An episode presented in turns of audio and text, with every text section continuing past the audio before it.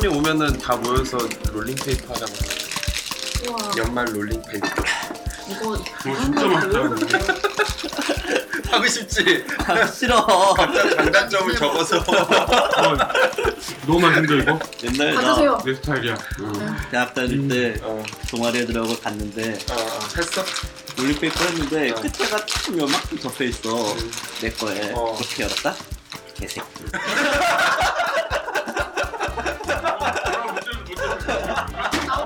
나오는데 맛있나 알지? 롤링페이퍼 웃는 소리. 했는데 잠깐만 인풋이 폭발적으로 웃는 소리 장난 아닌데? 인풋이 너무 큰 거 같아. 좀 줄여야겠다.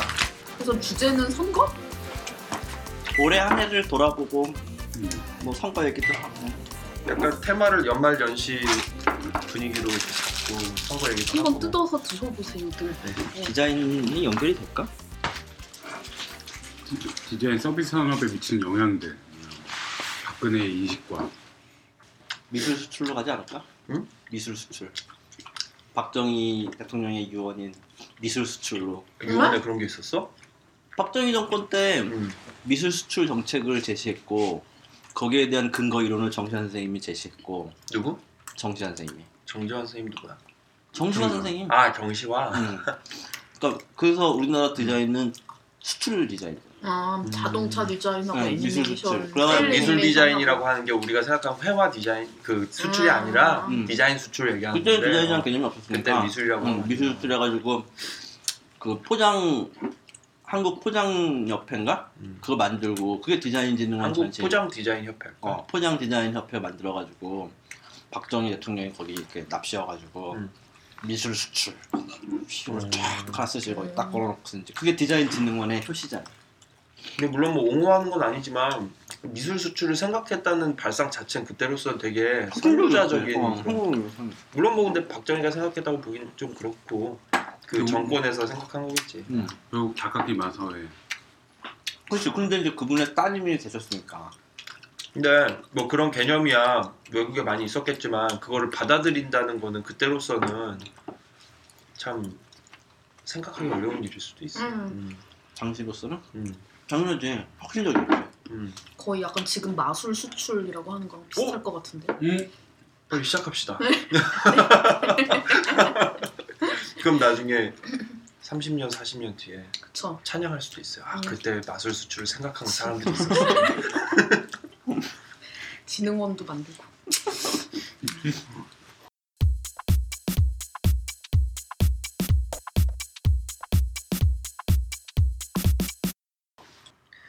그럼 뭐 오늘은 편하게들 얘기합시다. 원래 모시고 하려고 했던 분이 뭐였지? 아 원래 모시고 하려고 했던 분은 디자인 특허 컨설팅 회사를 음. 창업하신 분이 계세요. 올 초에 얼마 안 됐지. 음. 그리고 그쪽으로서는 지금 한국에서는 약간 황무지 분야이고 음. 시- 개척 분야인데 창업하셔서 뭐 여러 가지 일을 하시는데 아무래도 특허 아니면 저작권 법적으로 많이 알고 계실 거니까 모셔다 놓고 우리가 좀 물어보고 이런 자리를 마련하라고 했으나 선약이 있으셔서 음. 너무 그 섭외를 급하게 해가지고 음. 안 되시고 다음 회에는 꼭 출연하시겠다고 하지만 엄청난 의욕을 보여주셨어요. 음. 어, 꼭 불러주세요 그러면서 근데 어떤 디자인 다루시는데요? 몰라요. 음. 그냥 디자인이라고 써있던데.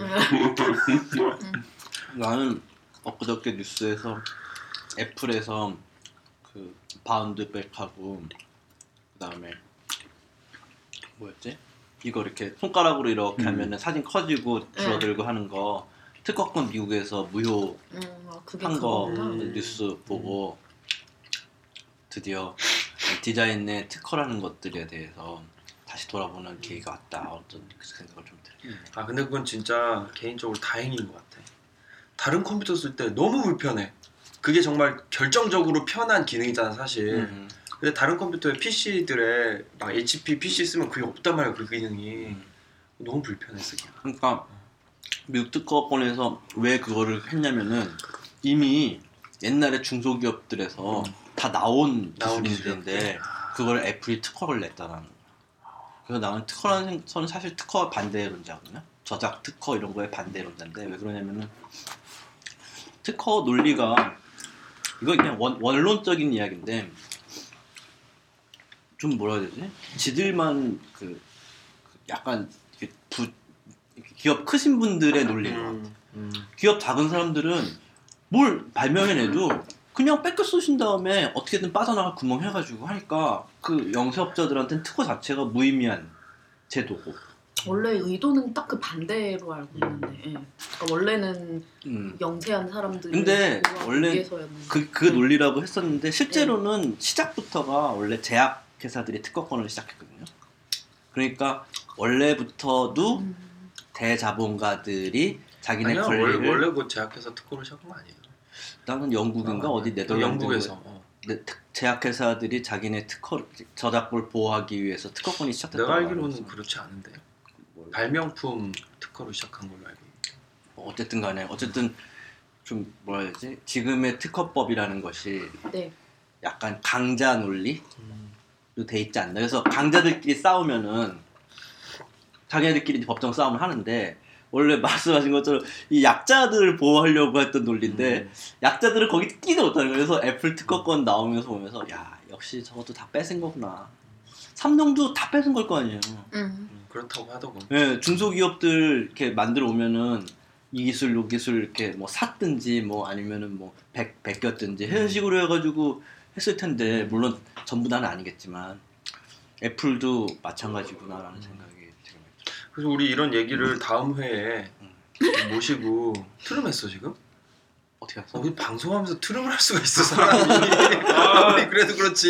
이러니까 저희가 방구 안 낀 걸 다행이네. 아 그래서 저거 지금 그 저거 뭐야 옷 예, 덮고 계신 거예요? 이거 방음 효과 및 사실은 사실은 방금 전에 방구를 끼면서 동시에 트름을 하고 기술인데 관심을 트름 쪽으로 이렇게 실질적으로 음. 하기 위해서 아, 어, 어쨌든 음. 다음 회에서 그렇게 하면은 어. 좀 공부를 하고 해- 와야 되겠다. 음. 아 이렇게 해서 예고편이 된 것 같은데 음. 다음 회 음.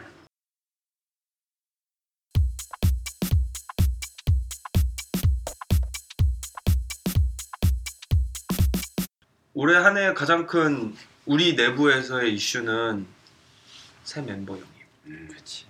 맞아요. 빼놓을 수 없죠 디자인 말하기가 올해 시작한 게 아니었어요? 아니 아, 무슨 올해 말씀 하시는 거예요 역사가 되게 깊어요 신스 시발 신스 아, 자, 팟캐스트 어, 들어가면 이미 다 2009년 찍혀 있는데 어, 신스 2009 어? 어 네. TM 불량 멤버예요. COLTD. 네. 날 날개를 달는. 그 짝꿍도 올해 처음 하신 거 아니에요? 그죠?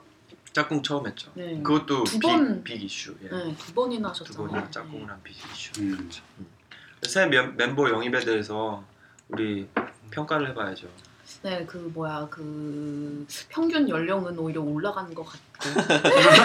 새, 새 멤버에 대해서 새 멤버가 평가하신 건가요? 네. 아, 네. 점점 늙어지고 있어요. 원래 자기가 자기를 평가하고 비판한다는 것만큼 멋있는 일이 없는 아 네. 전 네, 정- 정경 선생님. 나이 몰라요. 저는. 년생이에요. 어 그러세요? 그렇게 몰랐어? 어 나 몰랐어 그러니까 다음 멤버는 좀 젊은 분이어야 하지 않을까요? 점점. 젊고 이쁜 여자. 네. 맞아, 다음- 여, 여자가 다음. 멤버를 젊고 이쁜 여자로 하고 이제 제일 나이 많은 사람 빼자 사람이 너무 어, 그 그게 누구지? 어 괜찮네요. 형이야? 어 미안 어, 어. 어, 나 형인 줄 모르고 어, 괜찮- 얘기했어 괜찮다. 방구 나올 뻔했어. 아 형인 줄 알았으면 이런 얘기 안 하는 거야 어떻게 주워 담을 내 수가 눈을 없다. 똑바로 나오고 얘기했잖아. 어, 전 정경 선생님 오셔서 되게 좋았는데. 아이고 뭔가- 감사합니다. 저는. 그러니까 저희 이렇게 뭐지? 이렇게 멤버에선 블루오션이 없을 줄 알았어요. 어. 없었 없을 줄 알았는데. 우리가 너무 완벽했다 아, 아니, 그런 건 아닌데. 틈이 없었어. 어. 제정신인 사람이 오면 못 낄 것. 같고 또 제정신이 아닌 사람이 와도 안 될 것 같고 약간 이런 이런 부분에 있어서 그러니까 정경 선생님도 아주 탁 들어오셔갖고 아 근데 참여를 적극적으로 하지 못하는 느낌이어서 좀 죄송한 면이 있어요. 어 아니요 사실 저희는 적극적인데. 아 이게 다였나? 저랑 집에 가면서 그런 얘기를 한 적 있었어요. 정경 선생님 대단하다. 네. 우리는 아무도 이렇게 만, 이렇게 공간을 만들어 주지 않는데 혼자서 이렇게 공간을 창출하면서 네, 비집고 어, 들어가. 아. 단단히 아니. 박는 이런 인물은 우린 처음 그치. 봤다 이런 이런 얘기를 했었어요. 아니요, 저 제가 게스트로 나왔을 때만 얘- 얘기했고 그 다음에는 계속 자니까 그 맨 끝에 맨날 한 마디 하라고 하셨잖아요. 자니까. 아니 근데 그렇지 않았어요. 너무 아닌데. 예, 뭔가 이렇게 우리가 쓸데없는 얘기들을 막 이렇게 거품처럼 하면은 갑자기 그 거품을 일순간에 꺼트리면서 아, 네. 핵심을 탁 이렇게 부여잡는 이런 말씀을 많이 하시는 거예요. 아, 후 불어가지고 거품이 슉 날라버리고. 머리가 좋으신 것 같아요. 근데 제가 웬만해서는 다른 사람한테 이런 얘기 안 하는데 아, 이거 제가 그 즉흥 코미디 예. 훈련 받을 때 들은 얘기인데 이런 식으로 평가하는 게 예. 저를 그 손 아래 밑으로 딱 놓으려는 그 책이에요. 사람이래요. 네. 저는 저랑 같은 강의를 들으셨죠? 저는 정경 선생님 방금 전에 얘기한 그런 포인트들이 좋았어요. 어, 이런 점이 대단하시죠. 어, 이재원 선생님 자기, 자기 자랑할 때마다 참 이제는 저도 지치고 내가 이걸 계속 해야 되나 자괴감에 빠지고 어떤 메마른 사막에 물을 뿌려주신 것 같아 분무기 같은 존재. 아, 나도 좋아.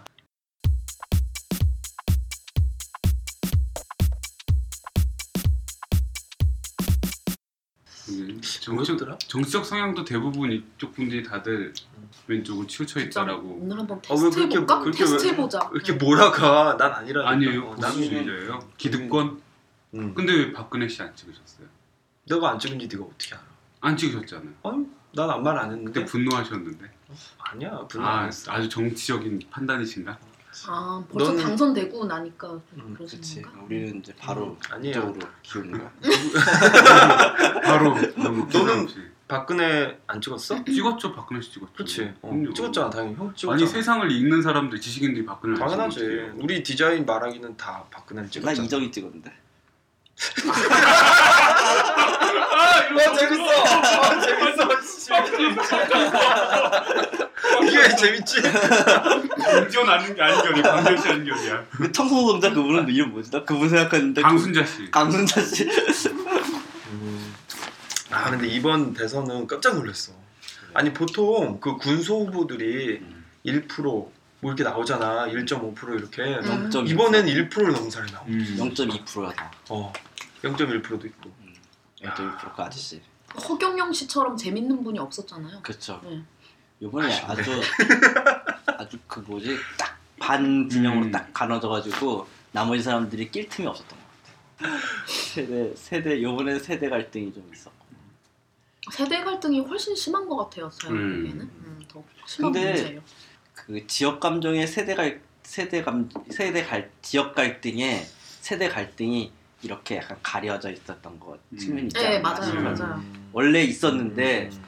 그 그게 90년대 이후 80년대 이후 세대와 이전 세대가 음. 확연히 갈리는 것 같은 음. 네. 전쟁을 겪 가, 직간접적으로 겪어본 세대와 겪어보지. 않은 세대 이게 진짜 확연히 갈렸던 것 음. 같아요. 음. 제가 그걸 어디서 느꼈냐면 그저께 이제 어제 밤을 새야 되니까 이제 그저께 슈퍼에 가면 저희 밤새기 전에 한식들 이만큼씩 사와요. 그러다. 죽어 너.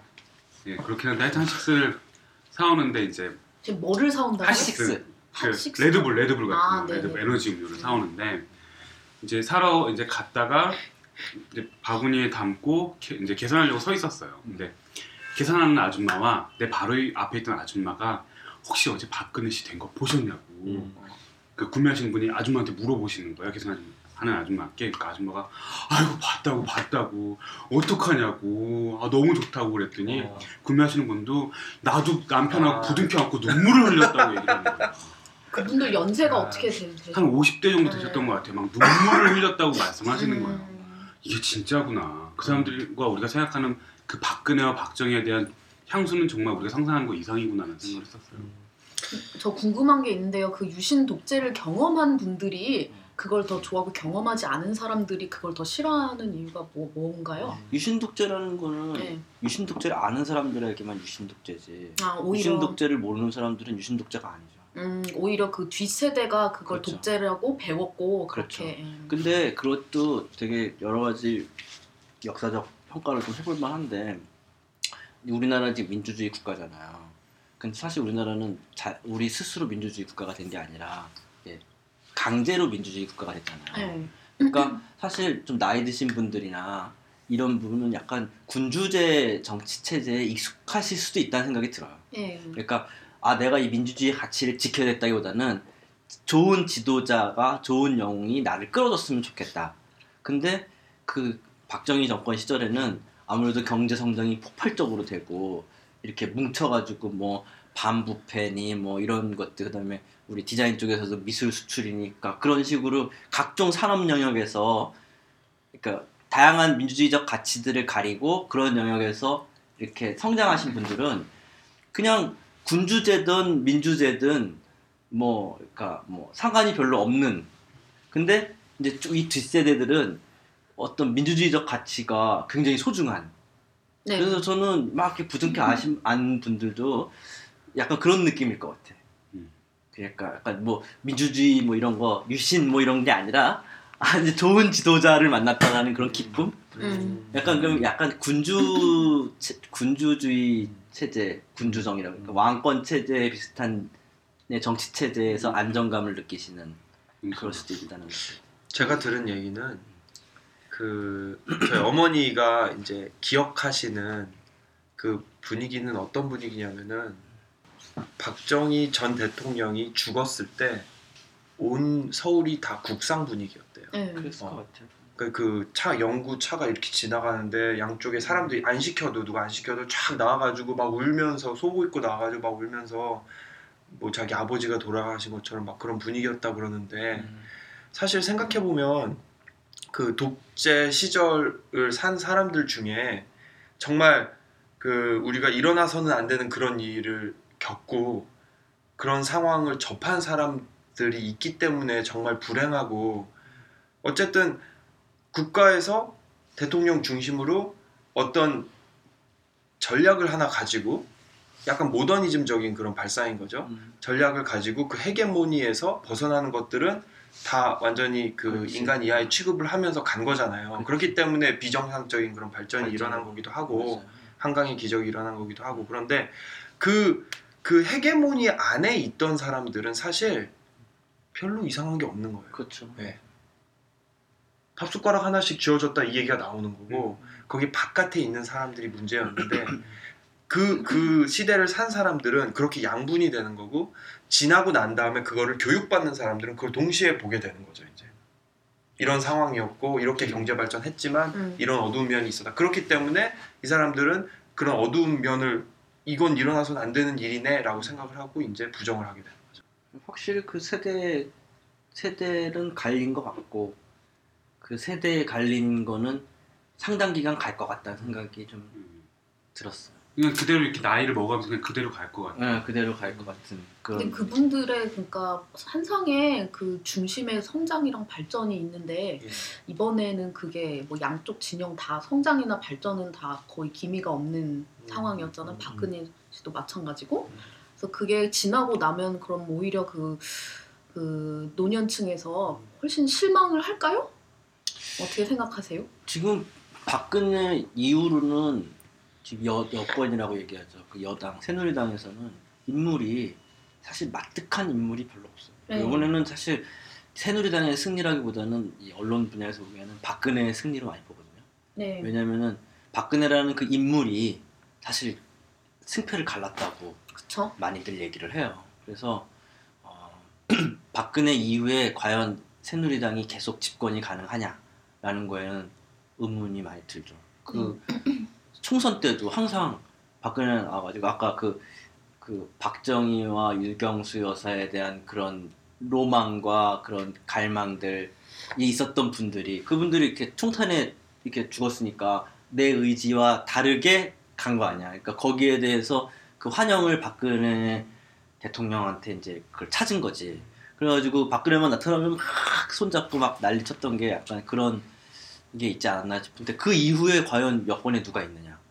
그러면 저는 별로 없는 것 같아요. 음. 그때 그때부터 그때부터는 진짜 박 터지는 싸움이 네, 시작되지 않을까. 양쪽 다 전국 시대. 네. 네. 그러니까 박 터지는 싸움이라는 건 양쪽 진영 싸움이 아니라 네.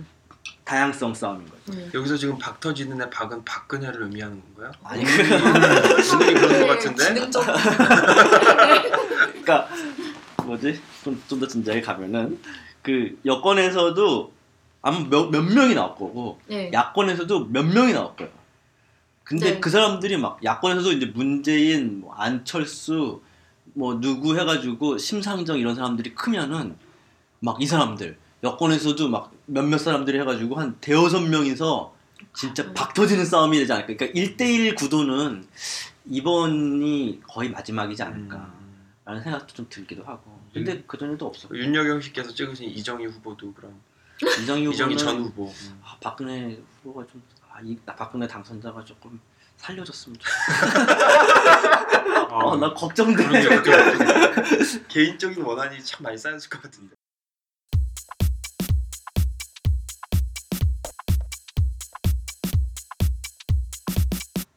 좀 걱정되는 건 이제 일본이 좀 세계적으로 가면은 일본이 극우 세력이 잡았고 자민당이 잡았고 그 다음에 뭐 공산당이야 워낙 그쪽 그쪽이고 저기 아니 뭐야 중국이야 워낙 그쪽이고 한당이 독재 체제니까 일당 독재 체제니까 그 다음에 김정은은 김정은 체제 공고히 하고 있고 한국에서 여기서도 이제 민족주의자들이 정권을 잡았잖아요.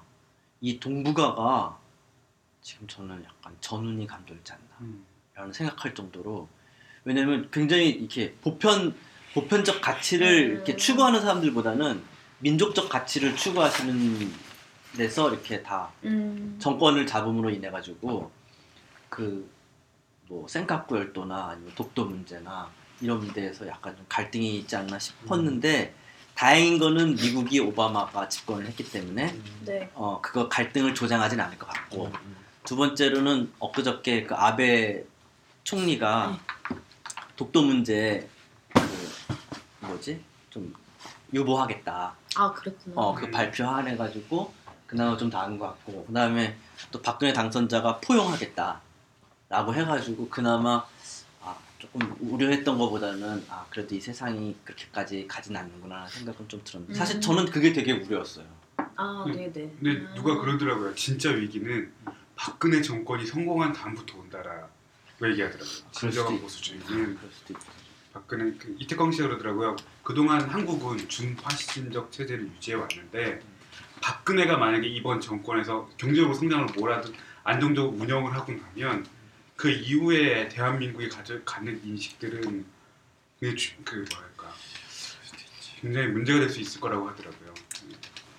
근데 아까 그 정기환님께서 질문하신 거를 답을 아무도 안 했는데 어. 제 예상을 하자면 누가 대통령이 됐든지 지금은 이제 박근혜 후보가 된 상태지만 3개월 이후부터는 욕을 죽도록 먹을 것 같아요. 제가 느끼기엔 그래요. 국민들이 대통령을 욕하는 이유는 딱 하나. 경제. 내 재산이 줄어들면 내 재산이 줄어들고 아니면은 좀 가난해지게 느껴지면은 무조건 대통령 욕을 하고 딴 거 다 필요 없어. 대통령이 내 가게가 나아지면은 그냥 아무 말도 안 하지 뭐 칭찬도 안 하지만 예, 대 정치에 대해서 아무 말도 안 하는데 지금 다 아시다시피 세계 경제는 무조건 하향세예요. 이건 어쩔 수가 없어요. 거품이 꺼지는 단계이기 때문에 무조건 하향세고 누가 대통령을 하든지 경제적으로 지키지도 못해 수성도 못해요. 어떻게 하면은 조금 덜 떨어지게 하느냐가 지금 관건이라고. 덜 떨어진다는 건 어쨌든 떨어지는 건데 그러면 욕을 먹을 수밖에 없어요. 맞아. 음. 누군가 그래서 박근혜가 똥 밟았다는 얘기도 있어요. 그렇지. 잘못 잘못된 시기에 어, 잘못된 시기야. 잡아가지고 그러니까 전두환 대통령도 지금 전두환 대통령을 그리워하는 사람들이 있는데 그 이유는 딱 하나예요.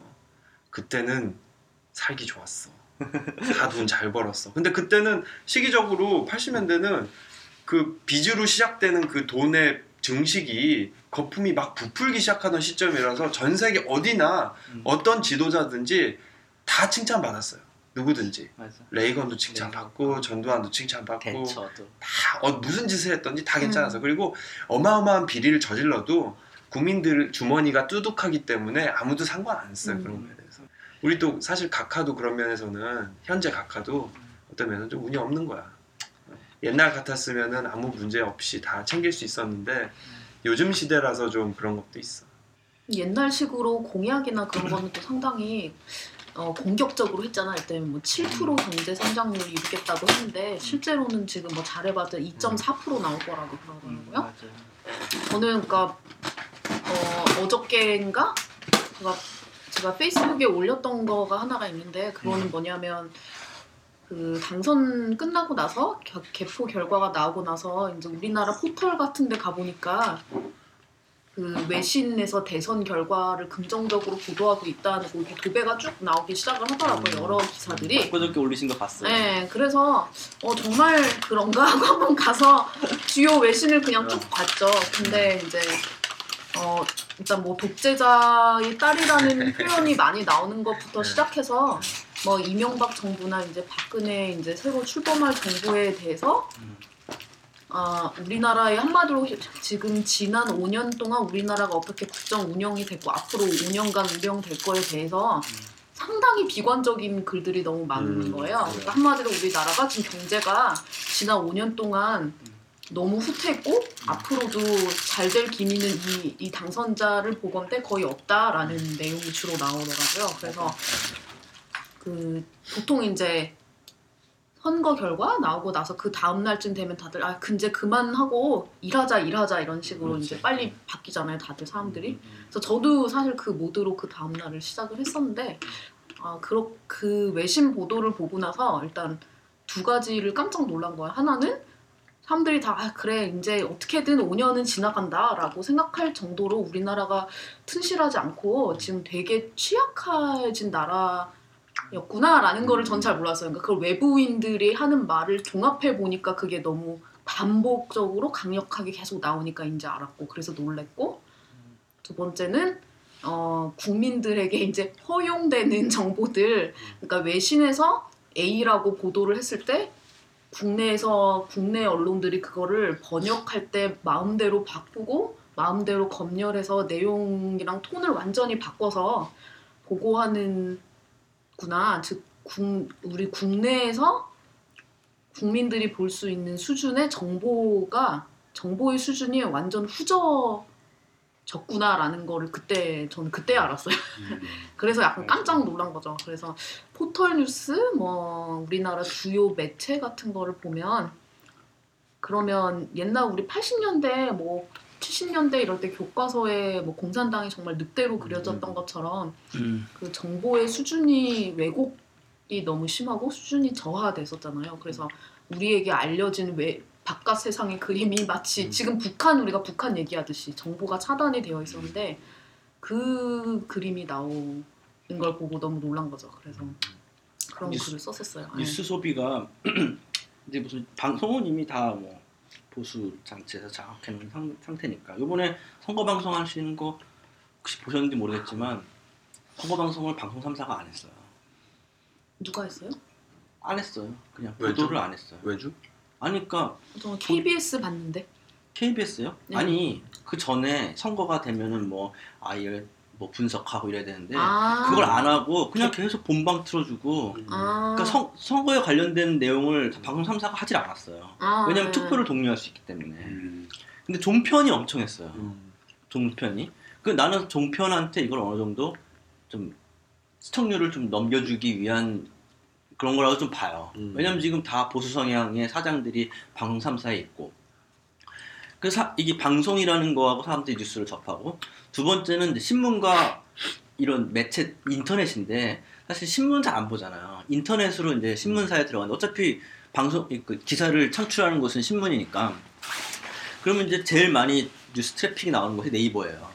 네이버가 뉴스캐스트를 어떻게 하느냐에 따라서 달- 관건이 달려 있는데 내년에 네이버가 뉴스캐스트 정책을 좀 바꿔요. 어떻게 바꾸냐면은 뉴스캐스트가 아니라 아, 뉴스 아, 뉴스 프론트라 했나? 하여튼 지금은 막 제목이 막 떠가지고 제목을 누르고 클릭하고 음. 들어가는 거잖아요. 네. 그러면 제목 클릭하고 들어가면 그 회사가 인터넷 뉴스 회사들이 엄청 많잖아요. 그 회사들은 뉴스를 자체 생산하는 게 아니라 네. 연합뉴스나 어디 음. 통신에서 네. 받아가지고 자기네가 자기네 말대로 그냥 고쳐가지고 막 제목만 섹시하게 뽑아가지고 내보내는 방식이거든요. 네. 그러니까 뉴스의 가치가 별로 없는 음. 그런 데랑 지금 뭐 조준동, 경향, 한겨레 이런 데랑 이렇게 같은 동급으로 지금은 노출되어 있는 상태인데 내년 되면은 그 회사 로고가 노출이 되고 음. 제목이 노출이 안 돼요. 음. 근데 이제 단계적으로 진행이 될 텐데 그렇게 되면은 아무래도 이제 중소 매체들한테는 좀 불이익이 가겠죠. 음. 제목 장사를 못 해 먹으니까. 네. 하지만 정보가 어느 정도 검증이 된 주요 메인 언론들한테는 이게 가겠죠. 음. 그 아무래도 정경 선생님 말한 것처럼 정보가 차단됐다고 느끼는 사람들은 네. 정보를 어, 더 이렇게 괜찮게 내보내는 내보내는 회사에게 네. 아무래도 좀 많이들 클릭을 하게 되죠. 네. 그래서 우리로서는 약간 고무적인 음. 경향신문으로서는 아, 여기에 관련해서 뉴스 정책이 좀 바뀌어요. 그래서 음. 음. 근데 진짜 정보에 대한 네. 권리가 음. 침해가 된다는 건 음. 진짜 무서운 것 같은데. 그 제가 이번에 디자인론 수업을 했거든요. 음. 그래서 뭐 이런 저런 수업을 하고 학생들한테 신문을 읽히게 했어요. 신문을 두 개를 구독을 하라. 종이 신문을 인터넷 신문은 너희가 아직 필터링할 능력이 안 되니까 종이 신문을 꼭 해라. 해서 하고 이제 학기 말에 각자의 디자인론을 이렇게 짧게 쓰는 그런 걸 했었는데 한 명이 굉장히 인상적인 글을 썼는데 그게 뭐냐면 이제 자기가 신문을 보고 인터넷을 보다 보니까 느낀 게 있는 거예요. 그래서 인터넷 매체가 음. 얼마나 비상식적으로 정보를 구성하고 있는지를 자기가 나름대로 간파를 하고 그거를 약간 아날로그 매체가 하는 방식 예를 들어서 뭐 헤드라인이 있고 기사 내용을 좀 볼 수 있고 어떻게 하는 그런 방식을 생각해서 인터넷 매체도 포털 매체나 신문 매체도 그런 식의 방법을 해서 새로운 그런 비주얼을 만들어야 된다는 자기만의 이론을 이렇게 쓴 친구가 있어요. 음, 음, 2학년 음. 친구인데 음, 음. 그걸 어, 보고서 저도 괜찮네. 좀 느끼는 점이 많았어요. 그리고 음. 형이 지금 얘기하는 게 음, 아 이제 인터넷 신문이 우리가 고정관념적으로 딱 이렇게 생각하는 어떤 형태에서 음. 좀 재고를 해볼 때가 확실히 된 네. 것 같다. 그렇지. 영향력은 큰데 그 영향력에 뒤따라 갈 만한 품질이 사실 지금 안 돼 있잖아요. 네. 될 수가 없죠. 경향신문은 편집국 기자만 250명이에요. 음. 매일매일 250명이 뉴스를 생산해내는 음, 음. 집단이에요. 그냥 일반 조그만 인수 매체는 기자가 없어요. 음, 음. 한 두세 명이 앉아가지고 에디터들이죠. 그 사람들이 우락, 우락가이라고 하거든요. 짜집게 해가지고 기사를 내보내는. 음. 당연히 퀄리티에서는 비교가 안 되죠.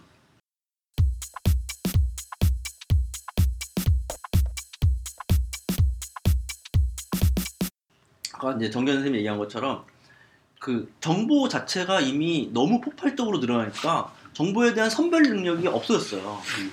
이요 상황 과도기적 상황을 아주 그런 매체들이 잘 이용해 먹고 음. 그다음에 정권이 음. 그런 것들을 차단하는 것들을 어느 그 포인트들을 딱 알아서 탁탁 정보를 차단하죠. 네.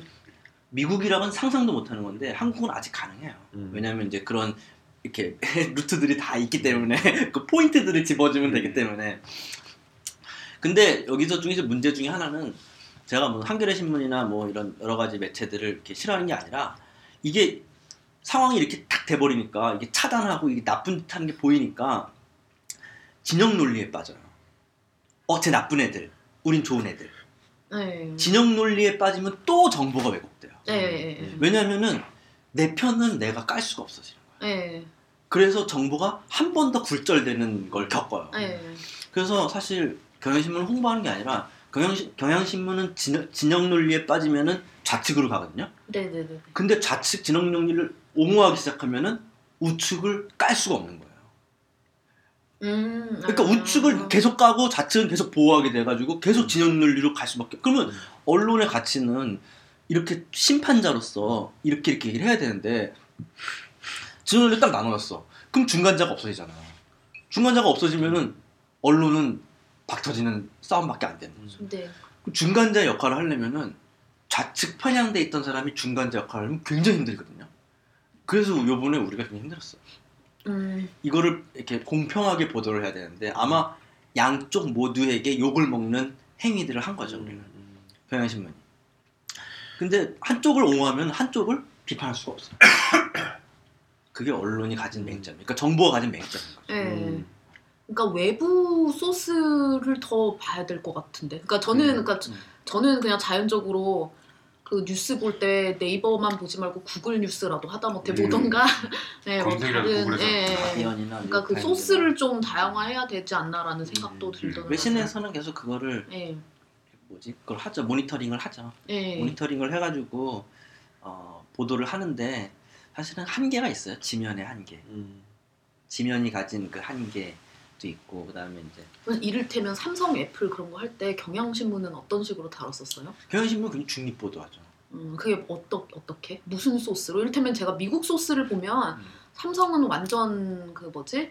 완전 그 병신, 예, 병신 같고 음. 애플은 정상인 같고 삼성은 약간 사이코패스 같이 그려진단 음. 말이죠. 미국 언론은 또 미국도 그래요. 한국은 그- 거꾸로 네. 하죠 그러니까 그러면 중립이라는 게 음. 무슨 소스를 가지고 중립을 음. 만들 수가 있어요? 단다 아, 아주 담담한 사실만 전달하는 거죠 그냥 그 그 어, 뭐가 일어난 이렇게 됐고 일들만. 이렇게 됐고 예. 뭐지 기승전결 아니 뭐야 그냥 뭐 뭐야 육하 원칙에 예. 의해서 음. 그냥 이런 걸 스트레이트 기사라 그래요 음. 가치 판단을 하지 않고 예. 쭉 전달만 하는 거죠 음. 근데 그 안에 가치 판단이 개입될 수밖에 없어요 예. 왜냐면 이제 한국 사람이기 때문에 약간 삼성을 옹호하는 쪽으로 음.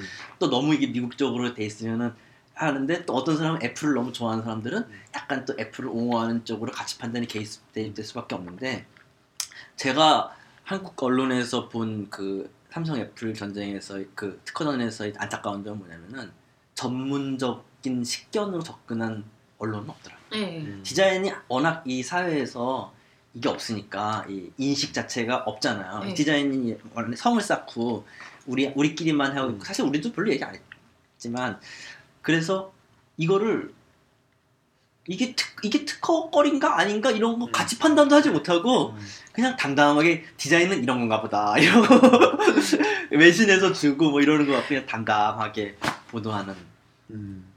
형식으로 가서 제가 안타까운 예. 점은 진영 논리 이런 거보다는 음. 아참 전문성이 없이 이렇게 음. 굴절돼서 보도되고 있구나라는 음. 생각을 좀 많이 했어요. 음.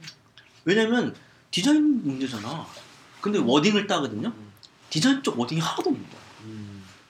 그러니까 디, 디자인의 문제인데 디자이너가 여기에 대해서 발언하는 사람이 한 명도 없는 거야. 음, 없지. 모든 언론에서 음. 다 무슨 변호사니 뭐 디자인과 전 상관없는 사람들이 생, 이번에 이제 처음 디자인을 들여다본 사람들이 이거에 대한 wording을 다 전달을 하고 그다음에 디자인 관련 자기 유 관련자들은 음. 그 정작 그걸 만든 사람들은 한 문제 거기에 대해서 뭐 못하는 근데 그걸 만든 사람들이 정말 디자이너인가요? 우리가 얘기하는 그 직업으로서의 디자이너인가요? 그걸 만든 사람들이?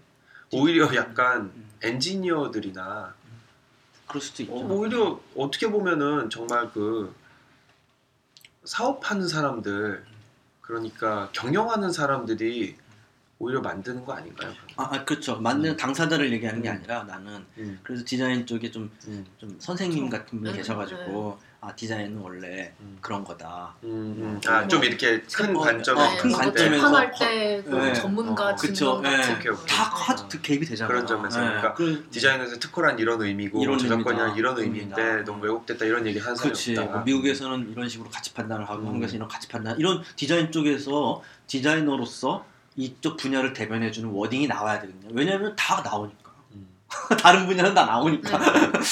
그 여태까지 디자인 학계나 업계에서 그런 쪽에 관심을 가지고 연구 내지는 아니면 활동을 한 사람이 없어요 사실 그 래서 없어요 네. 그다 몰라요 거기에 맞아요. 대해서 아주 그냥 기본적인 상식선에서만 알고 정말 깊게 거기서 연구한 사람은 없는 것 같아요 그때 그 사, 다음 출연하실 네, 분 다음 다음 출연하실 분이 이제 그거에 대해 그분이시죠 예. 그 자기가 지금 한 시간 동안 예고편 결국 뭐지? 예고편이었던 아니, 건가? 얘기- 근데 제가 제가 물어봤어요. 어떻게 어떻게 이 일 시작하게 됐냐고 여쭤보니까 원래 그 그래픽 디자이너 출신이었대요. 어. 근데 어떤 순간에 자기가 몰라서 한 번 되게 당한 적이 있대요.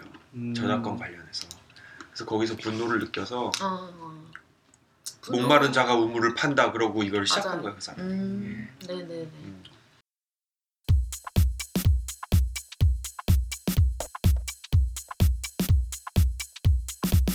그러면 지금 그러니까 한쪽, 그러니까 저는 한국에서 뉴스 볼 때랑 외신 뉴스 볼 때랑 너무 달라서 그게 음. 언제나 고민이에요. 그러니까 그러니까 어, 한국에서 뉴스 보면 세상이 이렇게 생긴 것 같고 외신에서 뉴스 는 완전 세상이 정기현 다르게 쌤이 되잖아요. 생각하는 외신이란 어디를 말씀하시나요? 뭐한 그러니까 저는 뭐 이를테면 뭐 구글 뉴스를 봐서 음. 거기서 나오는 어 그러니까 주로 미국 매체, 여- 미국 미국, 매체. 뭐 영국 매체 뭐 많이 나가봤자 뭐 프랑스, 독일, 알자지라 정도까지 근데 나가죠. 한국은 조선중앙동아 네. 그다음에 KBS, MBC 약간 보수, 에- SBS 보수 성향 매체들이 주 매체들이잖아요. 그러니까요. 네. 네. 근데 미국은 뉴욕 타임즈가 주 매체잖아요. 네, 그쵸. 좌파죠. 그다음에 어, 네. 여- 영국은 가디언하고 네. 그 뭐야 또 인베, 인디펜던스 아, 인- 네네네. 거기도 거기 좌파잖아요. 프랑스 르몽드 좌파잖아요. 알자지라 좌파잖아요. 사실 전 세계적으로 주요 언론은 매체들은 다. 좌파들이에요. 네. 그러니까 그런 식으로 표현할 수밖에 없어요. 근데 음, 한국은 주요 매체가 음. 일본도 아사히 좌파예요. 최고 매체가 아사히거든요. 아 저희가요? 음, 그러니까 그게 매체가 자연스러운 게 좌파예요. 언론이 정권을 견제하는 역할을 하는 거지. 네. 근데 우리나라는 이상하게 70% 이상이 보수 매체가 잡고 있어요. 음, 뭐 삼성, 애플 같은 경우는 어, 아 그것도 맞아 맞는 말씀이에요. 왜냐하면 그러니까 삼성, 애플 선생님 전 미국 소스는 음. 업계 거를 제가 읽어요. 음, 근데 한국은 업계 그게 너무 내용이 별로 없기 없죠. 때문에 그냥 메인 뉴스를 main main, stream 음, 매체를 읽게 되거든요. 업계에서도 안 다루고. 예. 그러니까 그 매- 한국의 그 뉴스 매체들은 당연히 이제 뭐 국수적 대기업, 음, 친대기업 그렇죠. 쪽으로 네. 다루고 미국의 매체들은 어, 친 애플이라기보다는 그쪽 그냥 tech 쪽은 기본적으로 진보거든요 음. 또. 맞아요. 네, 그러니까 그렇게 우리나라에서 그런 기술 관련한 네. 뭐 전자신문 이런 게 있기는 있죠. 기술 그러나, 관련한 네. 그 업계라는 건 삼성, LG 그러니까 예. 이게 어, 그럼- 때문에 예. 그렇기 때문에.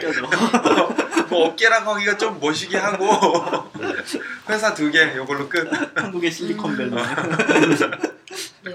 우리가 어쩌다 이렇게 보수적인 매체가 집권하게 됐을까요? 재벌 문제 때문인가? 아니지 그 네. 언론 통폐합이 있었지. 통폐합 때문에. 그 전두환 정권 시절, 그 군부 정권 시절을 거치면서 이제 그렇게 될 수밖에 없었고 가장 결정적인 건 자전거. 자전거 이제 물량 공세였죠. 자전거 갖고 독자 확장을 음. 엄청나게 했죠. 자전거 그 주면서 음. 신문 보라고. 음. 음. 그게 독자 확장에 엄청난 영향을 아 미쳤죠. 자전거 주면서 그 신문 전기 10만 원. 구독하면 신문 구독하면 자전거를 자전거를 하면 아, 전 자전거로 배달하는 얘기 하시는 줄 알았어요. 그것도 말이 되는데 그게 불, 불법인데 아. 그 한, 합법적이었었거든요. 그래서 그게 이제 그래서 돈이 없는 이제 매체들은 그걸 못함으로 인해 가지고 아 그 얘기를 들어보니까 갑자기 생각나는데 제가 이제 일산 신도시에 처음 입주를 하게 됐을 때가 있었어요. 그러니까 처음 분양을 받고 그게 몇 년도쯤에? 그게 초등학교 한 3학년인가 뭐 했던 것 같은데 음. 4학년인가? 네. 그러니까 근데 대대적으로 입주하는 날이 있고 그때 막 이삿짐 차들이 막 들어오고 아. 신문 파는 사람들 뭐 샤시 하는 사람들 앞에서 아, 다 하는데 이게 신문 파는 사람들이 그 뭐랄까 마케팅이라는 게 되게 치열하더라고요. 맞아. 샤시도 마찬가지고 그래서 막 자전거를 주네 뭘 주네 뭘 주네 하는데 제가 지금 돌이켜서 막 이- 말씀을 듣고 생각해 보니까 그때 조중동이 갖고 있던 재력으로 음. 그렇지. 그런 것들 많이 섬, 이렇게 장악을 했구나라는 생각이 들더라고요. 기본적으로 조선중앙동화는 돈이 빠방해요.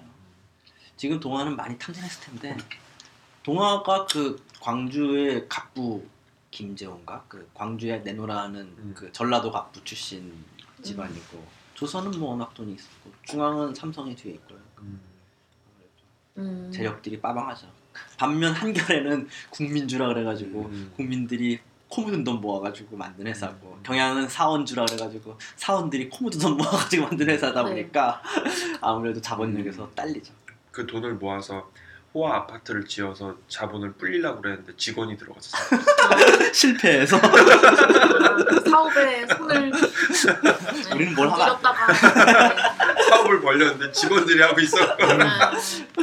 우리끼리 저, 저는 그러니까 네이버 같은 게 그러니까 제3자 같은 매체였어야 되는데 이제 음. 그렇지 않으니까 저는 봤을 때 뭐 지금 경향도 그렇고 한겨레도 그렇고 뭐 딴지 뭐 시사인 이런 데들 다 이제 그 어떻게 살아남을 것인가를 진짜 고민하는 게 눈에 보이잖아요. 그러니까 저가 저 같은 이제 성분의 사람은 진보들끼리 모여서 포털을 만들어서 비즈니스 모델을 확립해야 되겠는데 그런 생각이 그냥 당연하게 음. 들거든요. 근데 어, 근데 아, 그러면 네. 아마 압박에 들어올 거예요. 네, 그러니까 그 앞으로 그 진보 쪽의 언론들은 어떻게 살아남는 거예요? 그러니까 그런 아니요 정보는 이런 이런 환경 진보 언론한테 훨씬 더 좋은 환경이 좋은 있을 수 있어요. 환경이요? 네, 왜냐면 존재감을 드러낼 수 때문에. 각자 약진해야 되잖아요. 각계. 그러니까 네. 만약 진보 진영이 됐잖아요. 진보 진영이 주주가 되는 거야. 그럼 자기 자기는 자기 비판을 못 해요. 네. 이게 진보 이- 양진 진영 논리에 빠지면 이게 이렇게 돼 버려. 요 그러면 이제 보수 진영에서 엄청나게 비판을 하겠죠. 그럼 여기가 존재감이 생기는 거예요. 음, 그래서 언론은 사실 진영 논리에 빠지면 안 돼요. 지금 한국의 언론 시장은 굉장히 잘못된 예. 지역 논리예요. 근데 거기에서 아무도 중립적인 걸 하려고 하지 않, 않아서 사실 한국일보가 그걸 시도했다가 쫄딱 망했죠. 한국일보요. 어. 왜 망했어요? 존재감이 없어. 아, 아. 양쪽 다 하다 어, 보니까. 항상 입 바른 소리만 한다. 그치. 이거죠. 근데 이게 약간 그게 좀 있는데 양쪽 다 긁어내야 되는데 언론은 이 긁어내는 역할이었는데 음. 양쪽 다 보듬다 보니까 음. 약간 그런 중간지죠. 어, 중간 역할을 양쪽 다 와. 이렇게 마음이 약했구나. 어, 마음이 약했는데 경향신문처럼 그냥 할켜야 되는데 양쪽 다를 그냥 확확 할켜야 되는데 음. 그래서 그 친노 친노 성향 가지신 분들은 경향신문 엄청 싫어하세요. 음. 노무현을 하도 비판하죠. 음. 왜 같은 편끼리 때리는 음. 때리는 남편 그렇게 생각을 하죠. 음, 때리는 남편. 나 꼼수에서도 그렇게 생각했었어요. 맞아요. 그것도 굉장히 컸고 근데 자기들 버렸다고 생각하죠. 그치. 근데 이게 언론의 가치인데. 근데 여기 계신 분들 만드는 사람들은 굉장히 좌파죠. 심지어 지금 편집국장님은요 전두환 정권 때 기사를 안 썼어요.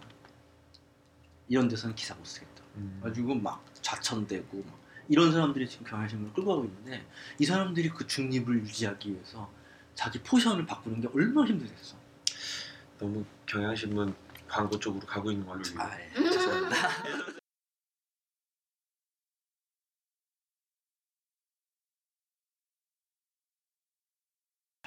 아, 과연 우리나라에는 민족적으로 스승이 있는가? 진짜 간디 같은 김구 김구 선생님이 스승일까? 아니, 어떤 사상적으로 사상적 아버지가 어, 아버지가 과연 있을까? 혹은 사상적으로 내가 본받아야 될 가치가 음. 이렇게 전수되는 가치가 과연 이 한국에 있는 것인가? 음. 라고 이렇게 돌이켜 보면은 음. 딱히 찾을 게 없어. 음. 그거에 대한 문제를 찾고 나서 우리가 사상적으로 훌륭한 사람들이 없는 건 아닌데 아주 비- 아주 극명하게 갈려지는 부분이 우리가 100년 전에 나온 책을 읽지 못한다라는 거죠. 그것도 있지. 예, 그게 굉장히 크다라고 하더라고요. 그러니까 거기서부터 사상이 단절이 되기 시작을 했고요. 음. 진짜 그러네요. 예, 그러니까 이제 일본이나 중국 아니면 뭐 유럽 이런 쪽은 100년, 200년, 300년 전에 나온 책도 지금 보면 읽을 수가 있는데. 우리는 전혀 그게 소통이 안 된다는. 그렇지. 그런 것도 크지. 수도 있다고 얘기를 하더라고요. 그래서 저는 지금 한국이 해야 될 것은 어떤 뭐 사상적으로 뭘 계승하고 민족적으로 뭘 가고 이런 것보다는 이제부터는 좀 우리가 좀 우리 스스로를 단단하게 만드는 음. 그러니까 막 여기저기서 받아들여서 그러니까 지금 미국에서 공부해 오시고 뭐 이전 선생님 맨날 번역하고 그러시지만 번역 같은 걸 많이 해가지고 이제 우리가 그런 것들을 다 습득해가지고 우리의 가치관을 만드는 작업들을 해 나가야 되지 않을까. 왜냐면 이제는 개, 별로 계승할 거리가 없어. 사실 딱히 찾으려고 했는데 이렇게 드러낼 막 할 게 없는 거예요. 막 옛날 선배들은 유교적 가치니 모은 가치니 막 들이대고 했는데 다 옛날 가치들이고 근데 서양은 굉장히 그 가치가 공고하게 이어지더라고요. 음. 그럼 우리가 그런 것도 좀 배우고 이것 좀 배우고 저것도 배워가지고 좀 그것들을 가지고 우리가 짬뽕을 해가지고 음. 우리의 가치관을 이제 만들어 나가야 되는 단계인데 지금 뭐 아직 거기까지 온 것 같지는 않아요. 정보든 뭐 지금 뭐 정치든 이제 과도기적인 어떻게 보면 좀 슬퍼요. 음. 언론도 그렇고. 음. 저는 그 세대 그거 보면서 젊은 세대 인구가 적어지는 게 상당히 큰 문제라는 생각이 들면서 뭐 애 많이 낳는 것도 중요하겠고 네, 그리고 뭐 이민이나 다문화 가정 그런 거에 대해서도 좀 더 오픈이 돼서 진짜 미국 같은 경우도 그러니까 그렇게 정, 경제가 좋은 나라가 아님에도 불구하고 그 마켓이 너무 크거 크잖아요 미국이. 그러니까 그 파워인데 그 마켓이 줄어들지 않는 이유가 미국도 고령화가 되고 있는데 이민자 때문에 그게 가능한 거거든요. 음. 지금 그 젊은 세대 인구 비율이 유지가 되는 게. 그래서 그 정도 선진국인데 그 정도 고령화가 안 된 나라가 거의 미국밖에 없는 거죠. 이, 음. 이민 때문에. 음. 그러니까 우리나라 같은 경우도 좀 그러니까 그런 면에서 출산과 이민 그러니까 그러니까 음. 나가는 이민보다 이제 음. 받아들이는 이민을 좀더 음. 많이 해야 되는 게 아닌가 하는 생각도 했어요. 그러니까 그 인구 문제 음. 그게 되게 심각한 문제라는 걸 이번에 느꼈어요. 그게 구조적으로 그런 생각하죠. 네, 그 나이 드신 그러니까 그 나이 든 세대가 젊은 세대를 구조적으로 이제 압박할 수 있는 그게 된 건데 그게 한 지난 20년간 이태리도 그랬대요. 음. 그게 그, 그 경제가 발전하지 못한 큰 이유 중에 하나가 지금 의회 같은 데서도 만나면 그러니까 소집하면 그 정년 사- 된 사람들의 뭐를 보장하는 거에 대해서만 이제 계속 음. 회의를 하지 음. 청년 실업에 대해서는 그 나오지 않고 그게 점점 점점 그러면서 어, 출산율도 결국 줄어들고 경제력 줄어들고 그게 악순환이 계속 되면서 그 구조가 계속 나간대요. 그래서 제가 왜 이 얘기를 했더라? 아까 좀 전에 얘기랑 상관이 세대. 있어요. 음. 네. 그 세대 간에 좀 전에 무슨 얘기 했죠 우리? 요 전에 아 그 가- 가운데를 네. 공고히 어, 다져야 네. 된다는 것 네. 중에 하나가 그 저는 인- 인구 인구 조절 음, 맞아요. 그러니까 그 층, 그러니까 사람 자체가 너무 적다는 생각이 드는 거예요. 그러니까 이를테면 뭐 이런 이지원 선생님이나 저 같은 뭐 찬미 종미주의자들이 왔다 갔다 하잖아요 한국에. 어, 그래서- 농담으로 한 얘기 아니. 방송에서 이렇게 요즘은 층 유럽도 많이 네. 그러니까 그런 한마디로 수입업자들이 있잖아요 맞아요. 우리나라에. 네. 그러니까 가서 공부해서 수입해서 들어온 사람들인데 그럼 그거를 이제 받아들여서 여기서 그 국내 시장에서 그걸 발효해서 음. 국내화하는 층까지 있어야 되는데 맞아요. 수입업자가 곧 그 층 사람 수가 그냥 너무 적 음. 너무 작아요 그냥 너무 작기 때문에 어 우리나라 맞아, 맞아. 밀도가 높긴 하지만 서울만 그렇지 사실 그러니까 인구가 좀 필요한 것 같아요 맞아. 저는 지방은 이미 골다공증처럼 네. 쑥쑥 이제 빠지기 시작했대요. 공동화가 네. 돼서 이제 뭐 앞으로 5년이에요. 5년 후면은 지방은 텅텅 비고 음면은 그게 이제 뭐가 사라질 수도 있어. 뭐가 골다공증처럼 됐더라. 아 인구가- 인구가 네. 그러니까 서울에 있으니까 못 느끼는 거지. 네. 지방은 이제 시작돼서 네 우리나라 앞으로 인구가- 5년 10년 네. 후면은 정말 빈 아파트가 생기고 이러는 게 금방이래요.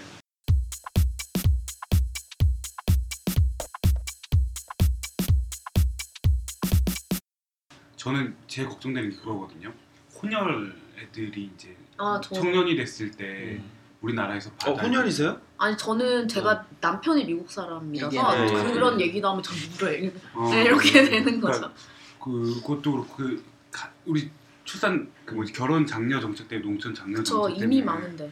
베트남에서 온 아, 혹은 동남아에서 온 사람들과 그러니까 어떻게 보면 이렇게 서양권의 혼혈인 친구도 오히려 우대받는 아, 근데 그렇죠. 반대로 동남아권의 혼혈 애들은 굉장히 멸시받는 부분들이 네. 그렇지. 이게 20년 정도 뒤에 어떤 식으로 폭발할지가 아, 저는 얼마 전에 들었는데 제가 숫자가 기억이 안 나는데요. 우리나라가 어, 혼혈 아동 비율이 지금 엄청 높아요. 음, 근데 우리가 모르는 게 다 그게 농촌 지방이라서 음, 우리가. 모르는 거래요. 음.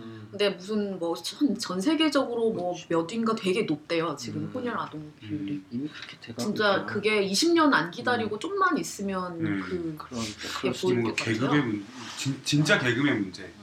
인간 종으로서의 계급의 문제가 네. 되기 때문에 그러니까 조만간 우리가 지금 이- 하다못해 한이 진영의 문제 이런 게 음. 다그또 되게 한국적인 되게 그 그냥 개념이었잖아요. 그냥 음. 한국인만 생각한 그게 또 정체성의 혼란이 그렇게 음. 고우 올 텐데. 음. 신효주의에 대한 네. 또 그런 것도 그러니까 지금 그 혼혈 아이들이 농촌에 많다고 하시잖아요.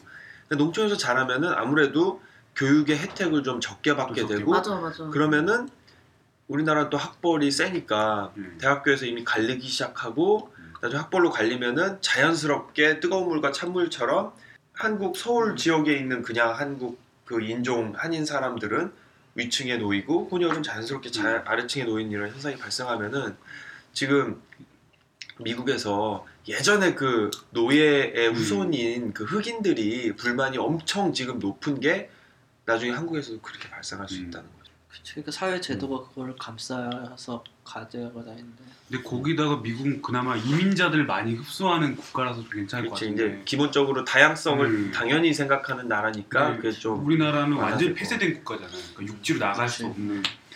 그래서 진짜 토탈리콜 영화와 정말 다를 게 없는 상황이 되지 않을까. 음. 그 친구들을 거의 뭐 기영화 수준으로 보는 그게 진짜 큰 어떤 뭔가 잠재된 뭔가 분노와 방법 하나는 더 많이 수, 수입을 해서 늘려. 더 많은 늘려. 호입, 혼혈을 더 많이 확연하게 늘려놓으면은 아무래도 아마 가수가 되면 그때는 그 친구들이 여성이 대통령이 된 것보다 혼혈이 한국의 대통령이 된 것을 되는 열광하는 경우도 걸 있겠죠. 보지 않을까라는 생각이 듭니다. 한국은 민족과 국가가 동시에 진행돼가지고 더 그게 더 큰 것도 있어요. 음. 네. 네. 음. 외국 같은 경우는 민족과 국가가 약간 별개로 돼가지고 어, 이렇게 가는 것도 있고 음. 한국은 또 유달리 또 음. 단시간에 엄청난 네, 단시간에 또 그걸 했기 때문에 그다음에 한국에서 가치로 모든 가치를 누를 수 있는 가치가 또 유일 가치가 민족이었기 때문에 네. 훨씬 더 그게 강렬하게 가치로 다가와가지고 그게 좀 안타깝긴 하죠. 그런 친구들한테 난방이 안 켜가지고 추워졌어. 아이스크림 드셔서 나이 들면 그래요. 노년층으로 얘기하더라고요. 30대 중반이 넘으면 부모로부터 받은 기운이 이제 다 소진이 돼서 몸이 스스로 열을 만들어내지 못하므로 이렇게 열 기구들을 이렇게 장착하고 다녀야 된다 그런 얘기를 누가 하시던데 약간은 공감하면서 음. 저희 어머니는 피가 끈적해져서라고 하더라고요. 아, 또 그런 기름이 기름기가 돌아서 피해. 이거 왠- 왠지 음. 되게 근거 있는 이게 얘기 같아요. 어열 어열이라고 하잖아요. 그래서 어, 이게 이게 기 이런 거 하시죠. 네, 사열하는데 그 피가 죽으면 끈적끈적해서 그게 몸에 계속 쌓이다 보니까 음. 혈액순환이 안 돼서 몸이 차가워진다 그러더라고요. 그래서 그래서 이렇게 뽑아주거나 부항 뜨거나 하는 게 그런 몸이 괜찮아지는 게 그게 이렇게 깨진대요. 깨져서 다시 이렇게 돌고. 음. 네.